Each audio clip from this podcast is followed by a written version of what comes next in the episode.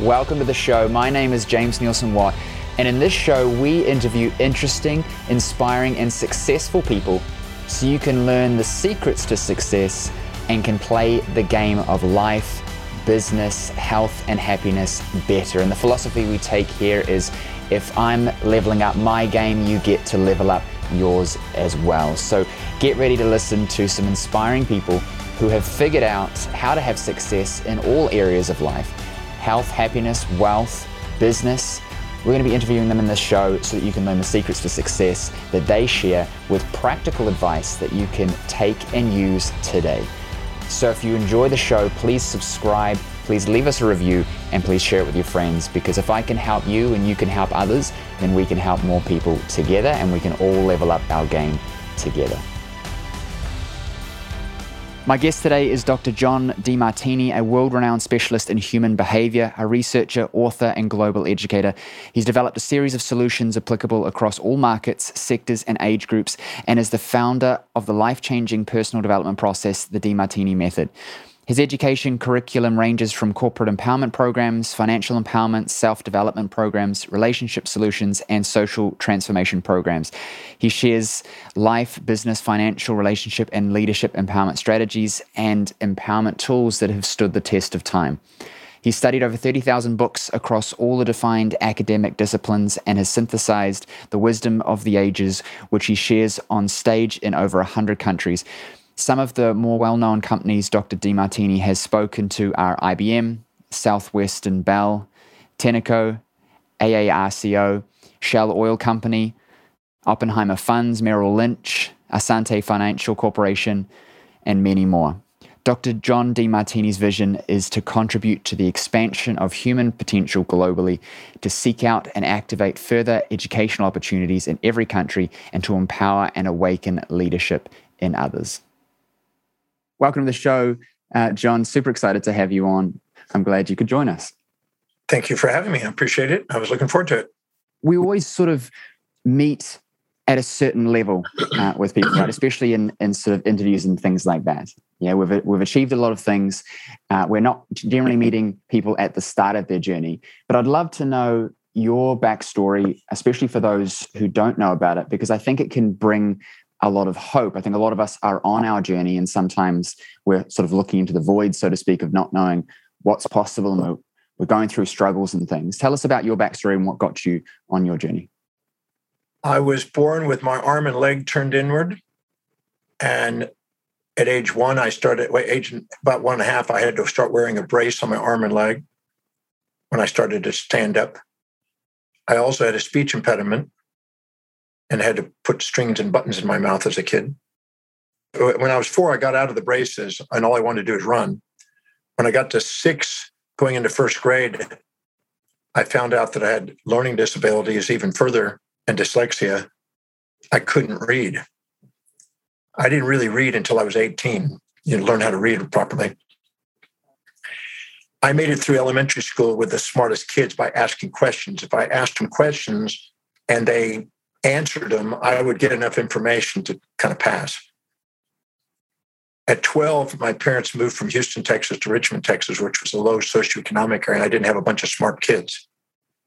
And I was by then more into sports than learning. And I picked up surfing and baseball.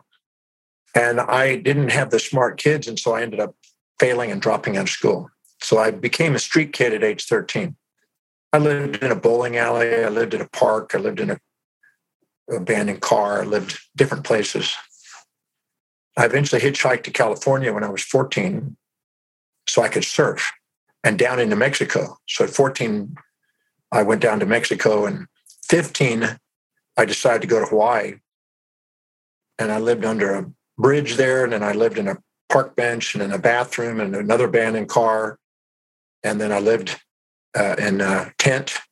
I was a long-haired hippie surfer kid in the late 60s, early early 70s. You got to ride big waves. You got to really surf with some of the big waves. I mean, some of the big wave riders I got to know and surf with. Then I nearly died at 17 from strychnine cyanide poisoning. And I almost died on a wave, actually, a big wave. and then I was recovering from that, and that led me to a little health food store and to a little yoga class. And that's where I met a, a man named Paul Bragg, who one night in one hour inspired me and believed that I could overcome my learning problems. That's the first night in my life I really thought maybe I could overcome my learning problems and actually learn how to read and speak properly. And that was the night I had a dream to overcome those and someday be intelligent. I never thought I was going to be intelligent. I, I was intelligent when it came to surfing, physiologically intelligent, but not academic, not formally intelligent. And that was the night I made a decision that I, I want to do that. And I saw a vision of me doing that. And that led me to eventually fly back to California, hitchhike back to Texas, take a GED, high school equivalency test, and guess and pass, just guessing. I mean, it was just purely a guess. Somehow I passed that thing and I had me a high school degree. Then I tried to go back to go to school from that point on and I failed again and then I was really distraught. And my mom found me on the living room floor crying because I was really having an internal conflict about do I go back and ride big waves or do I try to go forward on this thing called learning? And my mom said something to me that I needed to hear that day. She said, Son, whether you become a great teacher and philosopher like you dream, whether you return back to Hawaii and ride giant waves like you've done, or return to the streets and panhandle as a bum, I just want to let you know that your father and I are going to love you no matter what. And when she said that, I needed to hear that. And my hand went into a fist. And I said to myself, I'm going to master this thing called reading and studying and learning. And I'm going to do whatever it takes, travel whatever distance, pay whatever price to give my service of love across the planet. I'm not going to let any human being on this on the face of the earth stop me, not even myself. I got up and I hugged my mom. I went in my room and I got a dictionary out, and I um, decided I was going to memorize that dictionary 30 words a day. And with the help of my mom, we did that.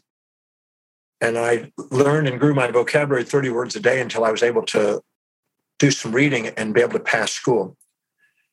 And then I just kept doing that. And I started to not only pass, but I started to excel. And then from there on out, I was like, you couldn't get me out from under a book. I was, uh, I started reading 20 hours a day, meditating for four hours a day, and reading for 20 hours a day or going to school and reading.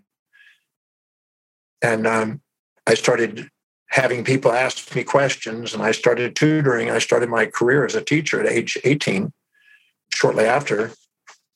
And lo and behold, uh, 49 years later, here I am. I, um, I set out to uh, travel the world and step foot in every country on the face of the earth and share whatever I learned with people and I've been in 154 countries speaking, and I travel full time around the world.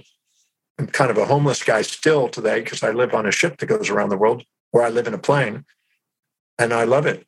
My journey of of having a void with learning led to me wanting to learn and teach as much as I could. My void of speaking wanted me to speak. The very thing my first grade teacher said, I'm, I'm afraid she told my parents that I would never be able to read, write, or communicate, never amount thing, never go very far in life.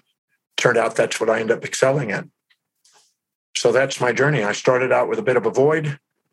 I'm very grateful for all of those because I, I firm believer that anything you can't say thank you for is baggage. Anything you can say thank you for is fuel. So as far as I'm concerned, all that was exactly what I needed to do what I'm doing today. And I'm very grateful for my life today, getting to do what I do. So I'm a full-time teacher and researcher today. It's incredible. You you said a few things that really hit home for me, and and and I'd love to get your view on this. We hear a lot where people have these sort of these these external moments or experiences that often trigger a shift and and and then they head in a different direction and and either they they go down or they go up talk to us about that do you think that it's more that external trigger or an internal response to it and do you think that we need that, or can we manufacture it in, in a positive way to give us a boost, especially if we're feeling stuck in our current path? I believe that the, we have three things we have control over our perceptions, decisions, and actions. And whatever happens to us, we can become victims of history, or we can become masters of destiny out of it. It's a choice. If you choose to run your story about how it's in the way, it'll be in the way. If you choose to run how it's on the way, you'll be on your way. So it's totally up to how you perceive it. We like to be victims of history and blame things on the outside, but I don't think that blaming is ever going to get you anywhere. But I do believe that aiming will get you anywhere. So instead of blaming, it's time to aim. Aiming is, is way more powerful than blaming. So I think it's wise to focus on how you want your life and start doing the actions that move you in that direction, and you have less to blame. you start building momentum in the direction of what is inspiring to you, and you find out that the if you don't fill your day with high priority actions that inspire you, your day is designed to fill up with low priority distractions that don't. And I really believe that the events in your life are all part of the experience. I believe that everything that you that happens in your life, physiologically, psychologically, sociologically, or even theologically, is actually getting you to be authentic and to be assisting you in building momentum towards an extraordinary life. So I like to look at life that way. And that way I keep a journal of my gratitudes on a daily basis. I think I have the largest gratitude journal of anybody I've ever met on earth. It's uh, thousands and thousands and thousands of pages, and I keep record of it every single day. In fact, you're already in it. I had the opportunity to be on your podcast, so I'm a firm believer that if we if we focus on how we want it and how we how we would like our life to be, and take the the action steps to move towards it, and keep that at the forefront of our thoughts, amazing things start opening up. The doors of opportunity keep opening. I, I, couldn't agree more. I, I definitely feel myself that whenever for lack of a better term, there's there's an inauthenticity about a thought or a feeling or an action that it, it creates a pressure and a tension that that you have to fight against. And I notice this with people around me, uh, with clients, and definitely myself. And so I've sort of tried to be more and more open over the years to that feeling that I, for me, it's a it's a physical feeling. I feel a a resistance or an energy or a tension, and I realize maybe I'm not in alignment with that thought, that feeling. And whenever I've done that, it's allowed me to you put it well with being authentic is that it it just felt more smooth. It just felt more easy. A lot of us would have an easier time if we realized that we're creating it. I think if you don't fill your day with challenges that inspire you, it's designed to fill up with challenges that don't. And pursuing challenges that inspire you is a hormetic hormesis response, which actually breeds a eustress response, which is wellness. And if you attract challenges you don't want, you get distress. And the distress response is just feedback to let you know you're not being authentic. You're not really pursuing what's deeply meaningful. Everybody has a set of priorities, a set of values in their life. And when they're pursuing what's really, really important to them, deeply meaningful, that inspires them, that contributes and serves others in a sustainable way, uh, you have fulfillment. And life gives you feedback. you're in the zone, you're in the flow, whatever you want to call it. And uh, I know for 49 years I've been teaching, and I know that's what I love. I just, I just know, I don't wonder about it. I don't question about it. I already know I'm a man on a mission. And that mission has 49 years of spontaneous actions towards it. I think the universe is really helping us. I don't, I don't see a hostile universe out there that's against me. I see the magnificence of the universe working in my behalf to help me fulfill my dreams. And why would you want to see life any other way? Why would you want to see life in the way when you can see it on the way? And it's all perception. People think, well, it's an event out there. That's a terrible event. There is no terrible event. There's an event. You can hmm. choose to make it terrific or terrible or neutral. You know, as, as John Milton, the, the poet says, you know, you can make a heaven out of a hell or a hell out of a heaven. It's up to you. I choose to see both sides to things. But if you're neutral, you don't fear the loss of the things you seek and you don't fear the gain of the things you're trying to avoid and you're not living in avoidance and seeking. The buddha says the desire for that which is unobtainable one side of a magnet and the desire to avoid that which is unavoidable the other side of the magnet is the source of human suffering. So when we keep trying to get rid of half of life and only get one side of life we won't embrace the mindfulness of life. So i'm a firm believer in having a, a balanced orientation and being neutral on it and not seeing things as good or bad but seeing things as neither and seeing mm-hmm. things as something that's actually there for me to fulfill my life and master life. And some people just don't want to see it that way and they want to torture their life away. And I thought that's total, that's up to you. But I'm I'm very grateful for my life. I've been doing it for 49 years and and I uh, can't complain. I got a pretty pretty good deal now. Well, now based on what you said, you know, I always ask people what's a what's a failure that's shaped you, right? But that's just a, a an experience or a perception of an experience. So I'll, I'll ask it differently for you. Yeah. What's an experience that shaped you? Yeah, exactly. Right. What's what's what's an experience I've had, that shaped you more recently? More recently, you know, the, as long as as long as you're addicted to what you think success is, you're going to have fear of failure. If you understand that you're going to be proud and shamed simultaneously in order to keep yourself centered. If you're proud, you're cocky and you're not being yourself. If you're shamed, you're humble, you're not being yourself. If you put the two together, you get to be yourself. So hmm. success and failure and pride and shame and positive and negative, when they're synthesized and put together at the same time, you're authentic. When you're trying to avoid one and seek the other, you're going to be in futility. So I'm not, I'm not, it's just like getting into a relationship and you infatuate with somebody. At first, you're conscious of the upsides and blind to the downsides. And then days, weeks, months, years, or decades, you discover, oh, they're not who I thought. And then you think, oh my God, this this terrible event has occurred in days, weeks, months, years, or decades. You find out, thank God that occurred. Why wait for the wisdom of the ages with the aging process? You can have the wisdom of the ages without it by looking right now for both sides. That's all life's going to teach you to see both sides of an event. You get this guy that, you know, I, I went with this with this girl the other day, and she was consulting with me, and I and she said, "I've I found this man that is all happy," and and I said, "Okay." And then all of a sudden, he turned he started showing us other side. I said, Well, you had a fantasy about who he was. The very trait you admire also has downsides, but you were blind to it during your infatuation phase. You know, if he's, if he's really intelligent, maybe he likes to argue with him, he'd be right and, and, and tell you what to do. And if he's good looking, maybe everybody else thinks he's good looking and you got to compete with them all the time, or they want to look in the mirror at themselves more than you. Or maybe they're a great socializer and they don't have time for you. They're, they're talking all the time there's always two sides to the trait that you admire and despise, or despise and admire. Look for both sides, be mindful, see both, and be neutral. And you don't feel the loss of that which you seek, and you don't feel the gain of that which you avoid, which are the two primary fears and stresses in life. And life's pretty amazing when you get more resilient and adaptable in that, in that state of mind. Yeah, definitely.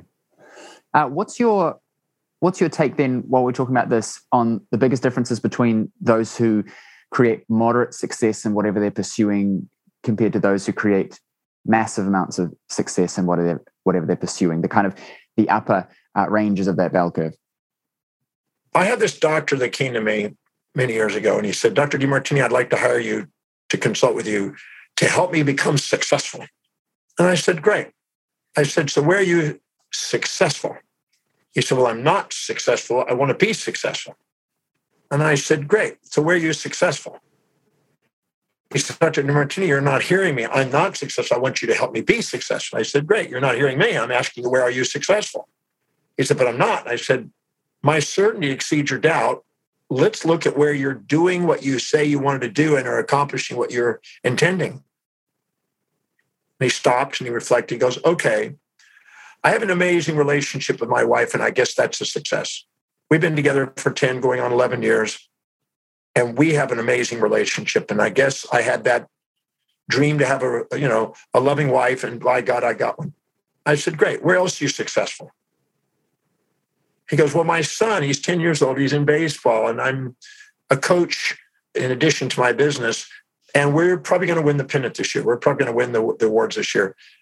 And that's that's a success because I did intend that. Good. What else are you doing that's successful? Well, my mother-in-law lives with us. And most people don't get along with their mother-in-law, but they, she lives with us and she's amazing. And she's like a real mother to me. And and it's real, it's really great to have her there. She helps with the kids and she helps around the house. And and I said, Great, what else?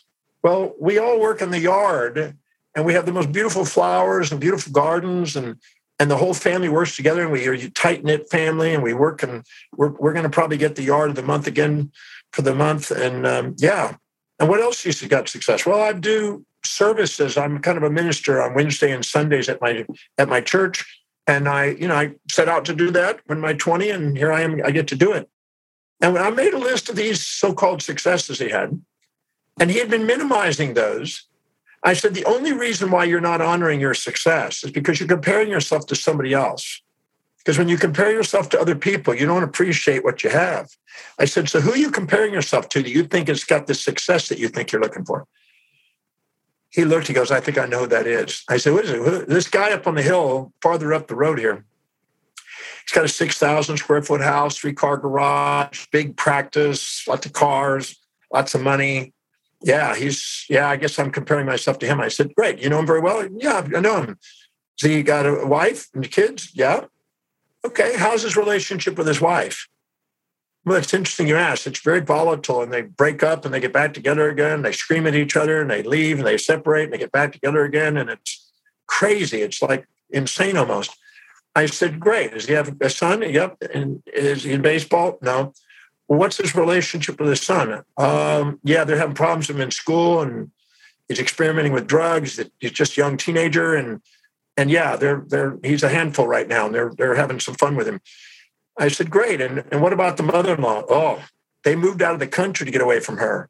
I mean, that's that's something that just the husband will absolutely not be around the mother-in-law. Can't she can't even come visit the house. And what about the yard? Do they, do they take care of the yard? Oh no, they have people that take care of. It. I don't think they even notice their yard. They don't pay attention. They don't work in their yard at all. And what about uh, Sunday school and, and Wednesdays and, and Sundays? They do Sunday church things. No, he's not much of that. He's usually working at least six days a week, and and then he's sometimes golfing. And I said, I got a question for you. See, right now you think that he's successful and you're not, but the real reality is he's got a different set of values than you. He's got a higher value in business and finance and a lower value on family and spirituality. You've got a high value on family and spirituality and a lower on business and finance. He's not more achieving and successful than you. He has a different form of it he would probably wish he could have what you have in the family. You probably wish what he could have in the business. But anytime you expect to live in somebody else's values, you end up beating yourself up. We're not here to compare ourselves to other people. We're here to compare our own actions to our own priorities and be honest with what our values are. And that means setting goals that match our values or changing our values to match new goals. So if you want to change some values and increase the probability of business and finance, so you're now moving in that direction, just know that if you do, you may be less time for these other things that you now value. Are you sure you want that? He goes, Well, I have to stop and think about that. I would like to have a little bit more income. And I said, Well, I can show you how to increase your business and income enough to how it will help you fulfill your family and time with them by prioritizing and delegating things. But I just want to let you know don't try to be this man. Envy is ignorance and imitation is suicide. You think people are more successful than you. They have a different set of pains and pleasures than you. They don't have it better than you. I've worked with celebrities, extremely wealthy people, sleepy influential people. They have problems you don't want to face. That's why they're in that position and you're in your position.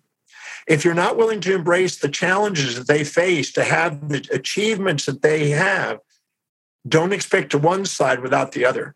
And they have problems that you may not want to face people think that there's a greener pasture out there, but there's not.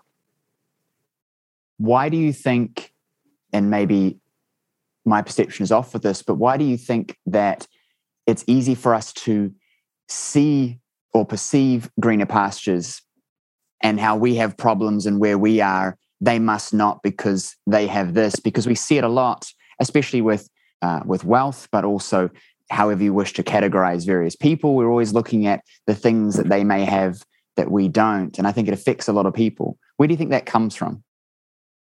Well, it goes all the way back to a very early, early stage of socialization, possibly hundreds of thousands of years ago. We don't know whether we came from a multi regional hypothesis or out of Africa hypothesis, but somewhere along the line, some human being had to occur whether it evolved from a primate or somehow was manifested independently, this has been still debated. But but did it if it started in one location, then the question is, is how did the man and woman find each other to procreate and bring offspring? That's an interesting one. Where the probability of them being in one location is amazing. But let's say they did, they didn't do well one on one as easily as one on a group because each group the different people had different specialties. One was a good hunter, one was a good weaver, one was a good clothes maker, one could fix food. And the more they grew and the more diversity of specialties and more they got more proficient at that, the more we depended on other people. But at the same time, the more we end up with a higher standard. So there was a yearning for efficiency and standards to do. And with that came the fear of us being dependent on all these other people. So then we end up needing to to fit in instead of stand out because we get abolished or banished or you know exiled from the group. We don't survive out there. So there's a deep instinct for fear of being rejected, a deep impulse to try to be part of the herd that very few people break and become the the the square pegs and the round holes and the misfits, as Steve Jobs said, that actually go out and make a difference in the world. Most people fit in. And so the anxiety of not fitting in is, is huge. And the thing is, is if you do fit in, you deluded yourself and lost your identity into the collective heroist state. Ernest Becker, in his uh, Denial of Death, the Pulitzer Prize winning book, describes the two paths we can take the one or the many, the hero of individuality or the hero of collective society. The collective society is the loss of the soul, but a survival of the body. One's a survival pathway, and the other one's a thrival pathway. They would rather have the whole world against them than their own soul. Very few people are willing to do that, but those are the people that make the mark in history. You can't make a difference fitting in. You can only make a difference standing out. Now, when we were talking before, we, we talked about voids, we talked about values uh, and fulfillment. And I know that something that that you've talked about is fulfillment means the filling of the perceptually empty voids, and the hierarchy of your voids determines the hierarchy of your values. I'd love if you could speak to that. Well, every time you judge somebody and you are too humble to admit what you see in them is inside you, you're conscious of the upsides, unconscious of the downsides in them. You become conscious of your downsides and unconscious of the upsides in you because you're too humble to admit what you see in them inside you. So you have a deflective awareness and you deflect what you see in them. you think they got something I don't. This man thought he had no success. He was deflecting it, but he had success of the same magnitude. It was in a different form, just as valuable. So because he deflected it and didn't honor the form his was, he envied the other person, tried to imitate them, injected the values of them, and then beat himself up because he wasn't living up to the expectations. But you can't live up to somebody else's values. You can only live up to your own. So this is a disowned part. Anytime we're too humble to admit what we see in others inside ourselves, that's a disowned part. And then at other times, we look down on people and we exaggerate ourselves. And now we're conscious of their downsides, unconscious of their upsides, and conscious of their upsides and unconscious of our downsides. Now we're too proud to admit what we see in them as inside us. We're disowning, deflecting, and dismembering that. And that's another void. And every time we judge, whatever we judge, it and its opposite together we create a void out of. It's an emptiness inside. Judgment doesn't lead to fulfillment, it leads to an emptiness. And we feel that there's something missing in us. A statement I've made that at the level of our own soul, the state of unconditional love, nothing's missing in us because we're just level. We're not judging. At the level of our senses, where we have contrast and judgment, things seem to be missing. And these are all the things we're too proud or too humble to admit we have that we see in other people, like this gentleman. The moment we have something missing, we have a void and it wants to be fulfilled because we're here to love. We're here to love ourselves. We all want to be loved and appreciate who we are. We want to love and appreciate the people for they are. They want that same thing. So, to the degree that we have reflective awareness and realize that what we see in others is inside us, it's in our own form and our own values, but it's not missing, we have fulfillment. And that's what I did with the gentleman. I helped him realize that he wasn't missing success. It was in his own form, according to his own values, and he was expecting it to be in somebody else's. And whenever we envy other people and put them on a pedestal, we skew and have a dysmorphia of our own perception of our own physiology and psychology and think that somehow something's missing. But actually, nothing's ever missing in people's lives. I love helping people go, okay, well, I missed this in life. Okay, what form is it in? And I make them ask that question until they discover the form it's in. The guy thought he was missing success. It wasn't missing. I, th- I thought I'm missing affection. I had people come up and say, "Well, I, my father wasn't affection." Good. When he wasn't affection, who was? Well, my coach. Who else? My teacher. Who else? My friends. Who else? My dog. Great. What was the benefit of them being affectionate? What would the drawback of your dad been affectionate? Well, my dad been affectionate. I'd probably been more dependent. I wouldn't have been driven. I'm more of an entrepreneur and more socially savvy because of that. Great. Nothing was missing. It was in a form you didn't honor. Honor the form in which it is Quit comparing it to other people's forms and liberate yourself from a lot of crazies in your consciousness. And you're free and you have fulfillment, not emptiness.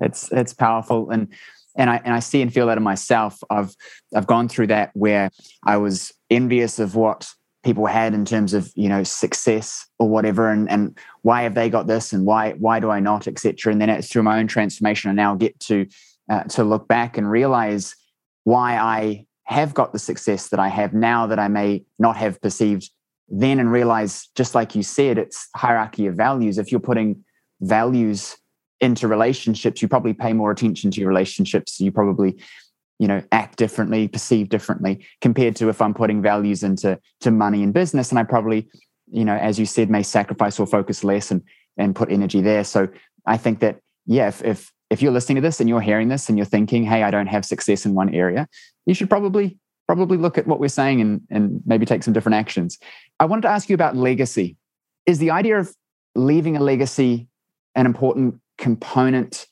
of our pursuit of success or achievement or do you think it's a hindrance? I think it's a byproduct of authenticity.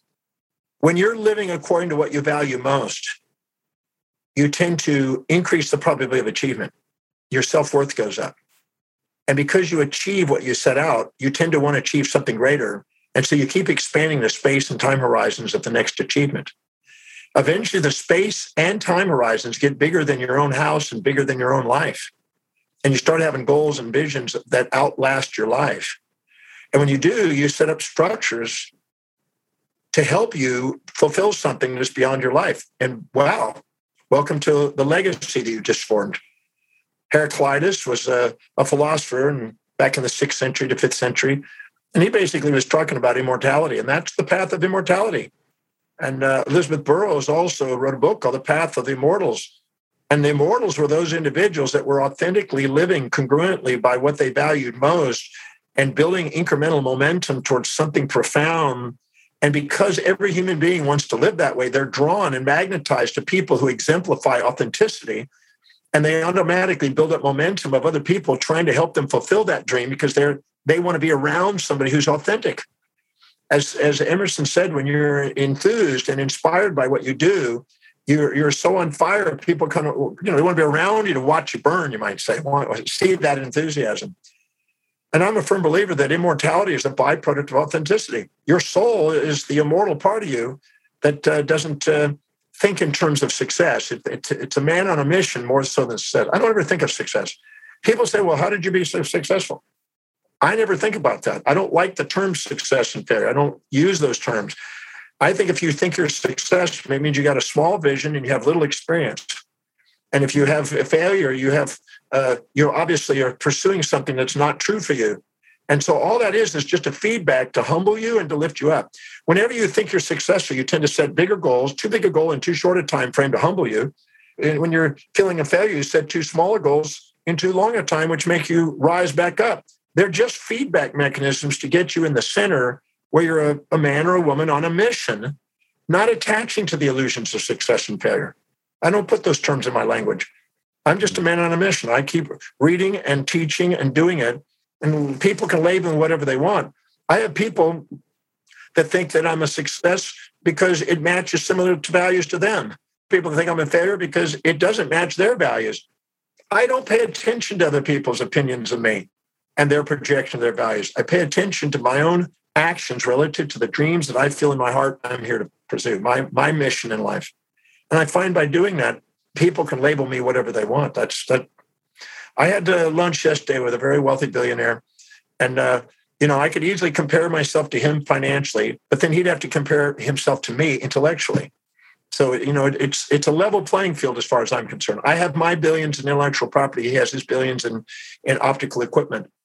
We we both have our billionaireship and we both have our intelligence in different areas. I don't want to be him. He doesn't want to be me.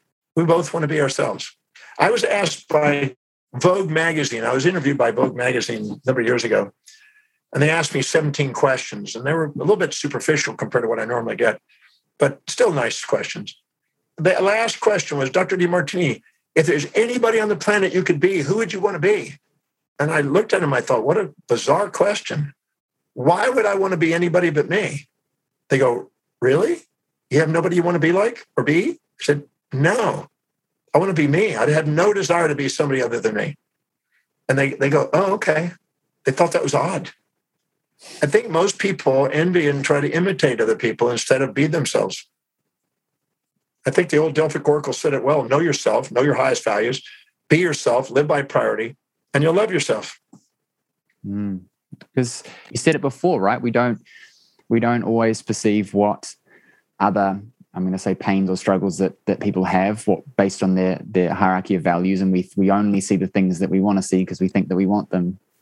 We filter our reality according to our values. It's interesting. I, I love teaching. I mean, I do it. This is my sixth program, sixth presentation today. So what's interesting is people go, well, why would you want to do that? And I go, because I love it. And they go, but what do you do to, to for inner for you know recreation? I go, that is recreation. I said, listen, you have a different set of values. You're projecting what would be fulfilling to you onto me and assuming I'm supposed to be doing those things for me to be fulfilled. And this is one of the most ridiculous things you'll ever do is let other people project how you're supposed to be fulfilled according to their values. It won't work. What, what fulfills me is not what fulfills somebody else. And they're not wrong, and I'm not right, and I'm not wrong, and they're not right. They're just different. And there's a full spectrum of values across the planet. Some are very dedicated to social causes, some are dedicated to intellectual pursuits, some are dedicated to business, some are into wealth. They measure their life by their wealth, some measured by their fitness.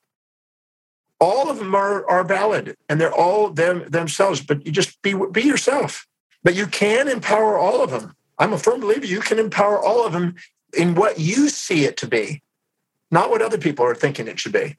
My idea of what my life is is different i have no desire to live in a little suburb in a little house somewhere i live around the world sailing around the world or flying around the world I've said the universe is my playground, the world is my home, every country's a room in the house, every city is a platform to show heart and soul. I studied uh, Einstein when I was 18. I studied Epictetus and Socrates and the great thinkers and philosophers. And most of them said I wasn't a man of my community or city or state or nation. I was a citizen of the world or a citizen of the universe. And I loved that. It just resonated with me. And I said, okay, great. So I'm going to be home everywhere. Every I can never leave home. Instead of me walking to room to room in the house, I fly from country to country, which are rooms in my home. It's all a, it's all a perspective. We have a Zoom now. We can do it anywhere in the world. Last year, I did 250 million people talking on Zoom. Okay, I, I reach people in every country around the world by that. So, as far as I'm concerned, they're all in my house right now, living in my house, and we're having a great time. It's all perspective. I trained my kids that way too, so they didn't get caught in the idea that if I don't have it this way, I missed out. That's insanity. nothing's missing. I was in Nepal and I was meeting with the Bonpo Lama, and I went to his temple there, and I was doing debates and conversations with, with the lamas in Tibet. And then I came in Nepal and I met with him, and we had a conversation. The one conversation we had is he said, "So many people think things missing, but nothing ever missing." I said, "Exactly." It's all present. You're not aware of it because you are comparing the form it's in to something you think is a better form. The attachment to forms the Buddha warned against. And we get caught to that. And then we label things. And I think that that's, there's higher priority things to be focusing on in life, in my opinion. To have sustainable transactions and fair exchange with human beings is the most fulfilling thing that we feel we can do in life. Make a difference in people's lives and getting equitably rewarded for doing that is really profoundly important. I have one last question for you that I love asking everybody. Uh, what's the most important thing you ever learned? I think we said it. Identify what's really you're feeling your heart called to do and give yourself permission to pursue it. I was so grateful that I met Paul Bragg that night. I saw a vision that vision is painted in my office by Andrew Tischler from Melbourne, Australia. He painted it for me. And it's a vision of me standing in front of a million people speaking with a building from every major city around the world, an iconic building from around the world. And I said, I'm a man on a mission, and um, I'm here to have a message for planet. And I believe that that's what's true for me. And, finding out what that's true for you, finding that one thing that you can't wait to get up in the morning and do, finding that that thing that is so inspiring to you that you want to solve problems that serve people to me is is the key. Now that could be a serving it at a family level or it could be a community level or a city level, but whatever level it's at, if you do it masterfully, it's going to keep growing. You don't get smaller uh, problems in your life, you get bigger ones. And that's and how big of problems can you solve? It will determine the magnitude of the fulfillment you get in your life. Mm. So don't shrink from problems, tackle them, take them on. I really appreciate you you coming on the show. Uh, I definitely have learned a lot, and and and that's what this is about for me, and and hopefully those listening have as well. What are you working on at the moment that you can share with us and and people can check out? Well, I'm just in the last final edits. Uh, I'll have it ready probably in three weeks of a 1,300 page textbook on the greatest minds who ever lived. And it's the great philosophers, Nobel Prize winners, scientists, theologians, people that left a mark on the planet. I've summarized some of their essence of their teachings and I'm putting it together into a text. And I'm presenting that to people in three major locations in the world coming up. And I can't wait to do that. I'm looking forward to sharing some of the greatest ideas from the greatest minds who lived. When I was um, I was 18, about to go on to 19th birthday, my mom said to me, "Son, what do you want for your birthday? You're going to be 19 soon. What do you want?" And I said, I want the greatest teachings on the face of the earth by the greatest minds who ever lived. And she said, You sure you don't want a t-shirt? I said, No, mom, I want a I want great knowledge and great wisdom. And she said, Let me see what I can do. So she sent, she was she contacted her, her, my uncle, her brother. And he was from, he used to lecture at MIT, and he sent two giant six by six by six foot wooden crates of books down to my house on a flatbed truck and I remember them being loaded on the ground. I got a crowbar and I opened them up and carried as many books as I can, 10 or 15 books at a time, and walked in and put them in my room and organized them. And I, I just started going to work. And I wanted to stand on the shoulders of great minds. And then I wanted to do a contribution on the planet on the same caliber. I want to be able to say, you know what? I remember Isaac Asimov, the, the scientist, science fiction writer. I remember seeing his, his name mentioned everywhere uh, in a, in a thousand books or something. And I said when I was 22 years old, I said, I want to make a contribution on the planet big enough where a thousand books are written about it. And we're over 700 now. We're right at the 700 mark right now. So I'm just, I measure the fulfillment in life by the difference that you make. And if you've got metrics on that, it inspires you to want to continue to do something that serves. This has been incredible. Uh, thank you so much. I really appreciate you for coming on. Yeah, thank you for having me on. Thank you. Appreciate the opportunity again. Thank you for listening to today's episode. Everything shared will be in the description of the episode, so you can go and grab that. Now, if you enjoyed the show and you want to listen to more, please subscribe because every week we're releasing new episodes with inspiring people, successful people, so you can level up your game. So, subscribe and also leave us a review. We'd love to hear feedback about the show and your thoughts and opinions there as well. Now, if you want to have more success, whether it's in your life, whether it's in your business, we run live trainings every single week where you can get access to me to coach you through everything from health, wealth, success, business. We're doing topics on all things that you need to live a better, more inspired, and successful life. Live trainings every single week. Just visit jamesneilsonwatt.com forward slash live and you can get access to that now. There's also a ton of resources that you get for just listening to the show. All of that will be in the description. So if you are watching this on YouTube, check the description. If you're listening to this episode, check the description. We've got a load of resources there for you to have more success in your life, whether it's relationships, investing, or in business. I'll see you on the next episode. And as always, subscribe, leave a review, and tell your friends because there's somebody else that needs to be hearing this, and maybe you're their opportunity to help them level up their game.